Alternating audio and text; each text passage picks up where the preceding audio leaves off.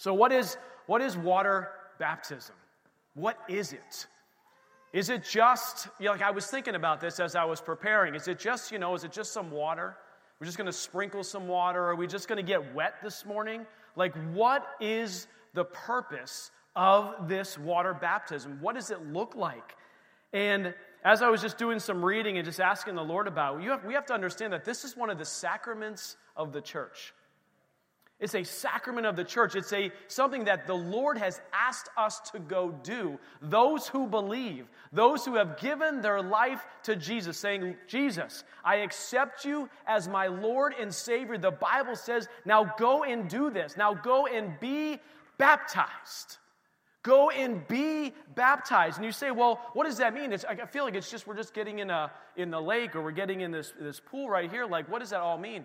And just like we say at communion, baptism is a divine impartation of grace. It is a supernatural moment that takes place in your walk with the Lord that is transformative in your walk with Him. Like, this is not just a small deal. This isn't just like, ah, you know, I felt maybe, you know, I was thinking about this. No, what these people are about to do. And if you have been baptized yourself, you have to recognize that this moment in time where you're getting baptized this morning, or those who've been baptized in the past, is a divine impartation of grace. It's a divine impartation from Jesus himself and what he did. And, you're, and we're walking through this representation of this death to life. And I want to walk through a couple of scriptures and talk about what does baptism actually mean? What does it mean for those who are getting baptized? What does it mean for those who have already been baptized? And Pastor Liz said it. Guess what, guys? Jesus did it. Jesus did it. If Jesus did it, the one that we follow, should we not also say, Yes, I want to do this as well? Look at the scripture here in Mark uh, chapter 1, verses 9 through 11. It says, It came to pass in those days that Jesus came from Nazareth of Galilee and was baptized by John in the Jordan. And immediately coming up from the water, he saw the heavens parting and the Spirit descending upon him like a dove. Now, just stop right there for a minute. Go back to that last one. Think about that. Here's Jesus getting baptized. He's about 30 years old. He has done no ministry yet. Can we put that in context just for a second? Before Jesus, the Son of God, the perfect one, ever even attempted to go out and begin ministry, he did what? He got baptized. So, do you think that if Jesus did it before he started the greatest ministry of all time that changed the world forever, us too, when we get baptized, God does a work in our life that's revolutionary. It's this divine impartation of this grace, an anointing upon our life that changes everything. It gives us, it gives us an anointing and an ability to do what we cannot do on our own. Because it's not about works, it's not about trying, it's not about hoping, it's about what Jesus did in our life. And this divine, this, this Holy Spirit coming down upon Jesus, this baptism of the Holy Spirit becoming upon him, is what every single one of you are going to experience this morning. The 10 or 11, I can't remember the number, that are going to get baptized today that as you go into the water and as you come out of the water, it is the Holy Spirit that will come upon you and give you an anointing to be able to live and to do things that you cannot do on your own accord. Not possible without it. Then the next verse says this, which I absolutely love. Then a voice from heaven says this You are my beloved Son, in whom I am well pleased. I'm looking at those who are getting baptized. Do you understand this morning that God the Father Himself, when you come out of that water, He is looking at each one of you and He is saying, I am well pleased with you, my son, my daughter. My son, my daughter, I am well pleased with you, the decision that you're making for me to publicly recognizing that you have made Jesus Christ your Lord and Savior. He is looking at you from heaven this morning, and the moment when you come out of there, I am praying and believing and knowing in my spirit that in your spirit, those words will wash over your life. Because when you've made Jesus your Lord and Savior, you became part of that family. And when God calls himself Father and we call him Father, it is your dad in heaven saying, I am well pleased with you this morning.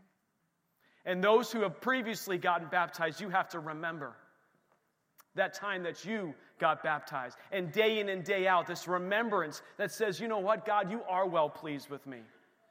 And even if I made a mistake, even when I screw up, even when I sin, God, you are still pleased with me. And why is he still pleased with you? Because when he looks at you, he sees Jesus. Because of what Jesus did for you, dying on the cross, rising from the grave, to conquering death, all of that is because of what Jesus has done for you. And so when God the Father looks at you, he doesn't see your sin, he doesn't see your issues, he doesn't see your faults, he doesn't see your failures. He sees what Jesus did for you. And Jesus is right there with you. And this is a representation of saying, God, I'm honoring what Jesus has done for me, and I'm submitting my life to you.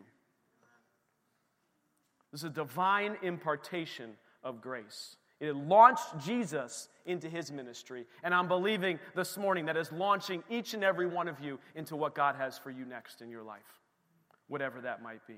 Romans 6 says this. I'm going to read a quick passage of scripture and I'm going to give a couple points, and then we're going to get this thing going. How many are ready to get this thing going? Come on.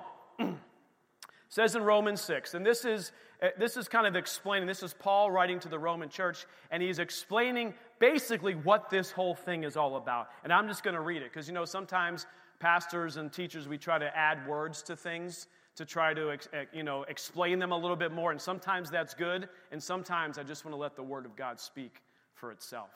So I'm just going to read this. What shall we say then? Shall we continue in sin that grace may abound? Certainly not. How shall we, who died to sin, live any longer in it? Or do you not know that as many of us, as we were baptized into Christ Jesus, were baptized into his death? Therefore, we were buried with him through the baptism into death. Just that just as Christ was raised from the dead by the glory of the Father, even so we should also walk in the newness of life. Death to life. Why am I wearing the shirt? Why are we giving you the shirts? Why is it on that tub? It's death to life. Verse 5 says this for if we have been united together in the likeness of his death, certainly we also shall be in the likeness of his resurrection. Knowing this, that our old man, the old person, was crucified with him, and that we should no longer be slaves to sin. Do you know? Okay, I'm going to extrapolate a little bit. Do you know that when, when you are baptized, you will have a supernatural ability and a power to fight against sin in your life that you didn't have before. That you didn't have it before. Just because you made Jesus Christ your Lord and Savior. This is a moment in time that Paul is talking about. It's a supernatural grace that gives you an ability to be able to break the power of sin in your life. Hallelujah. Now, if we died with Christ, this is verse 8 we believe that we shall also live with him, knowing that Christ, having been raised from the dead, dies no more. Death no longer has dominion over him. Hallelujah. For the death that he died, he died to sin once for all. Jesus' work on the cross made it possible for us to live for eternity with him. Wow. For the death that he died, he died to, to sin once and for all. But the life that he lives, he lives to God. Likewise, you also reckon yourselves to be dead indeed to sin, but alive to God in Christ Jesus our Lord. I'm going to skip down. I'm just going to read this last verse here, verse 14. Paul, I'm going to jump down to 14 says this For sin shall not have dominion over you, for you are not under the law, but under grace. Praise God. So, what does this mean? I have four quick points. Here's the first one Baptism offers a daily grace for us to live in our standing of redemption. Daily grace. It's not just today, it's not just for Sunday, June 25th, 2023. This is a daily, this baptism is offering a daily grace for you to live as redeemed because of what Jesus has done for you. Your sins are not only forgiven, but you live in a state of forgiveness. There's a big difference there. There's a huge difference there. Yes, your sins are forgiven because of what Jesus did, and yes, you confess. But think about it. You now live in a state of forgiveness. It means you can walk around each day without feeling that condemnation and that guilt because of what Jesus has done. And He is calling us to turn away from those things. A great theologian said this one time. He says, says, I will never say that I was baptized, but I'll always say, I am baptized. So if you are here this morning and you had previously gotten baptized, you, it wasn't that you were baptized, you are baptized. You are baptized. That grace and anointing that happened when you got baptized, it's yours. You have it. Don't lose sight of it. And if you forgot it, get it back today. Come on, church. Get it back today. Renew that mind. Renew your mind and say, mm, uh uh-uh, uh, no more. I am baptized. Second one, in baptism, look at this, in baptism, I no longer confess my sin so that the Father forgives me. You've been forgiven. I confess my sin because I am forgiven. Again, it's a small difference between the two, but it's so important for, to understand is yes, you know, we make a mistake and we say, oh Lord, please forgive me, please forgive me, please forgive me. You are already forgiven. And we need to walk in that sense of understanding that we have been forgiven. And yes, we confess, and yes, we ask the Lord for, for forgiveness, but we don't have to sit there and beg. There's no begging involved. You've accepted Jesus Christ as your Lord and Savior, and your lives will never be the same. The next one says this in baptism, it's very important. I do not die to myself. Rather, my old self becomes dead and buried with the sinless one. Again, this is a small nuance, a small change, but think about this. And we always say, well, I just have to die to my flesh. I have to die to my flesh. I have to die to my flesh. Now, think about this. Based on what you're doing here, the old man is dead, it's gone. You are now new creations in Christ with an ability to live differently on a day to day basis, not just today, but for all of eternity with Him. All of eternity with Him. Yes, we have to put down the flesh, and yes, we fast and we do all these things, but we have to understand that the old man today is being buried in this tank.